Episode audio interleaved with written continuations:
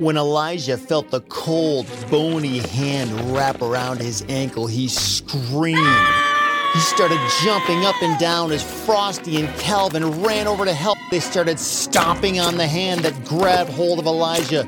Finally, the hand let go and the three of them ran out of the opening of the cave.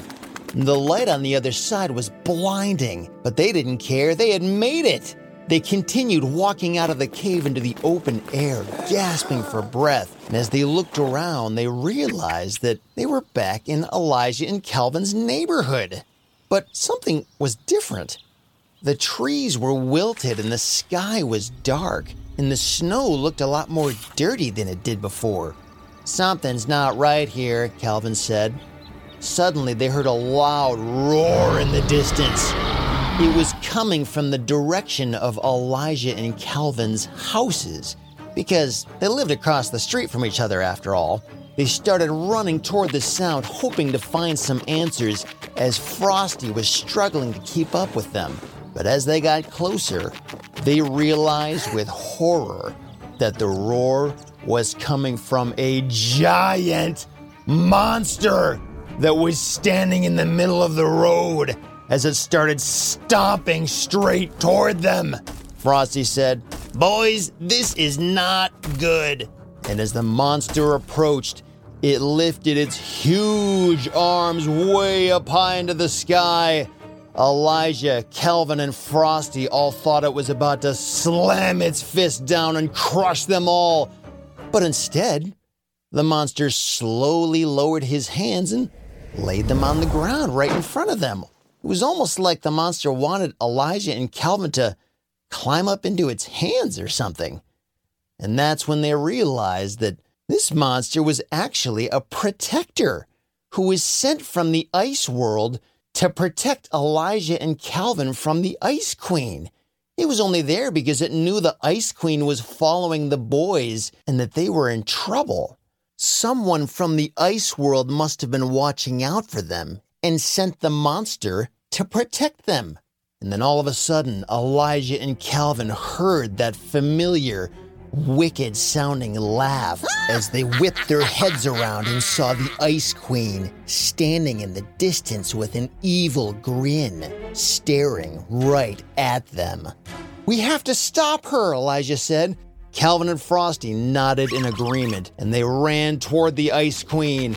But she was too powerful, and her ice spells were too strong. The Ice Queen raised her wand and summoned a huge hailstorm, and the hail pelted the two boys like little rocks falling from the sky. And the hail hurt so bad they had to go hide underneath a tree.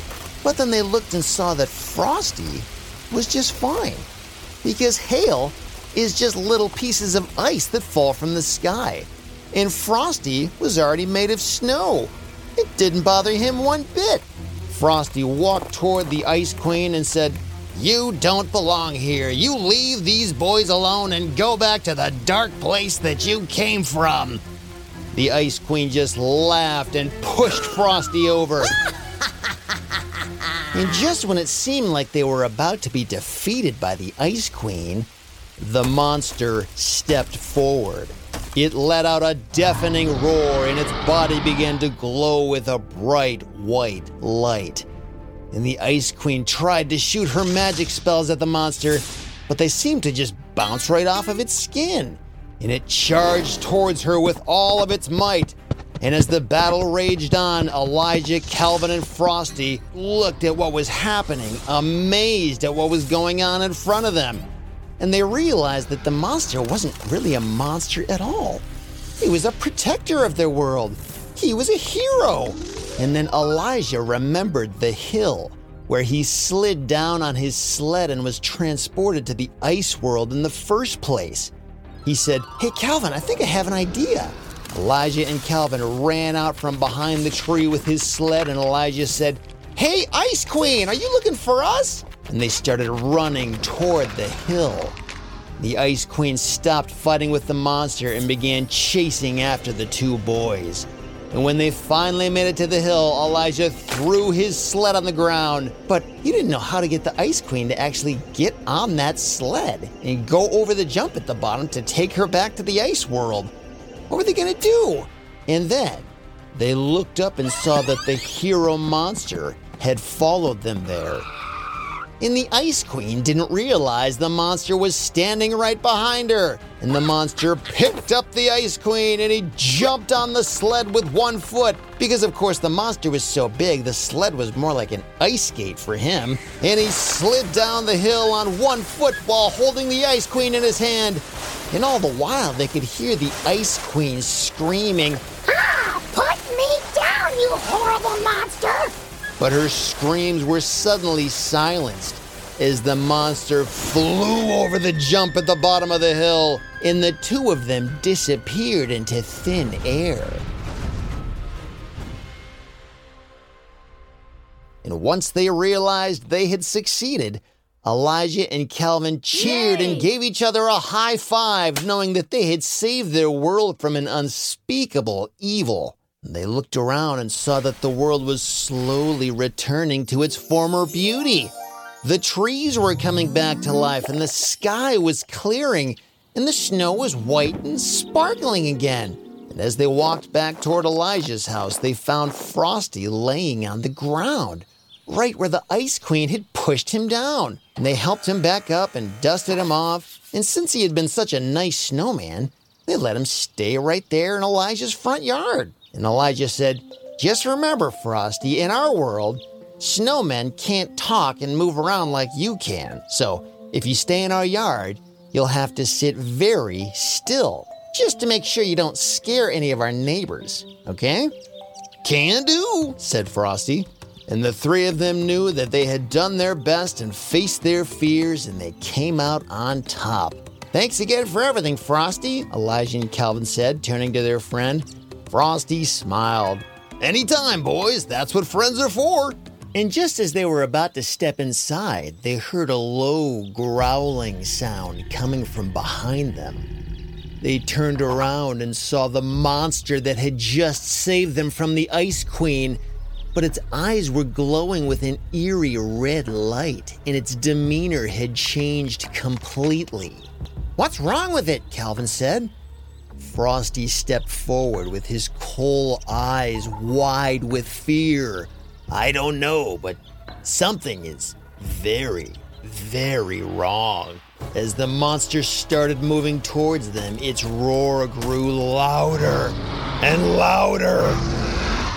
Elijah, Calvin, and Frosty stood there frozen in fear, and they weren't sure what to do next.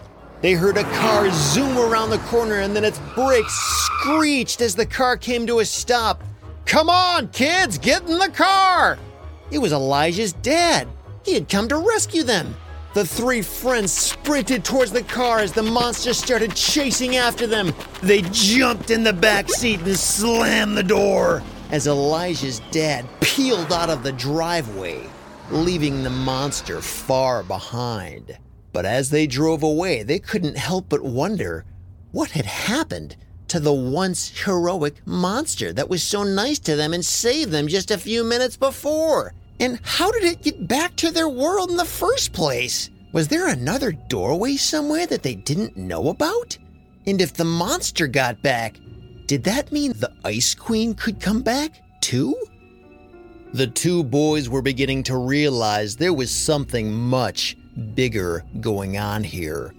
And if they didn't get to the bottom of this, it would have consequences that would change their world forever. Elijah and Calvin knew they had to find out more, no matter what the cost. But that's a story for another day.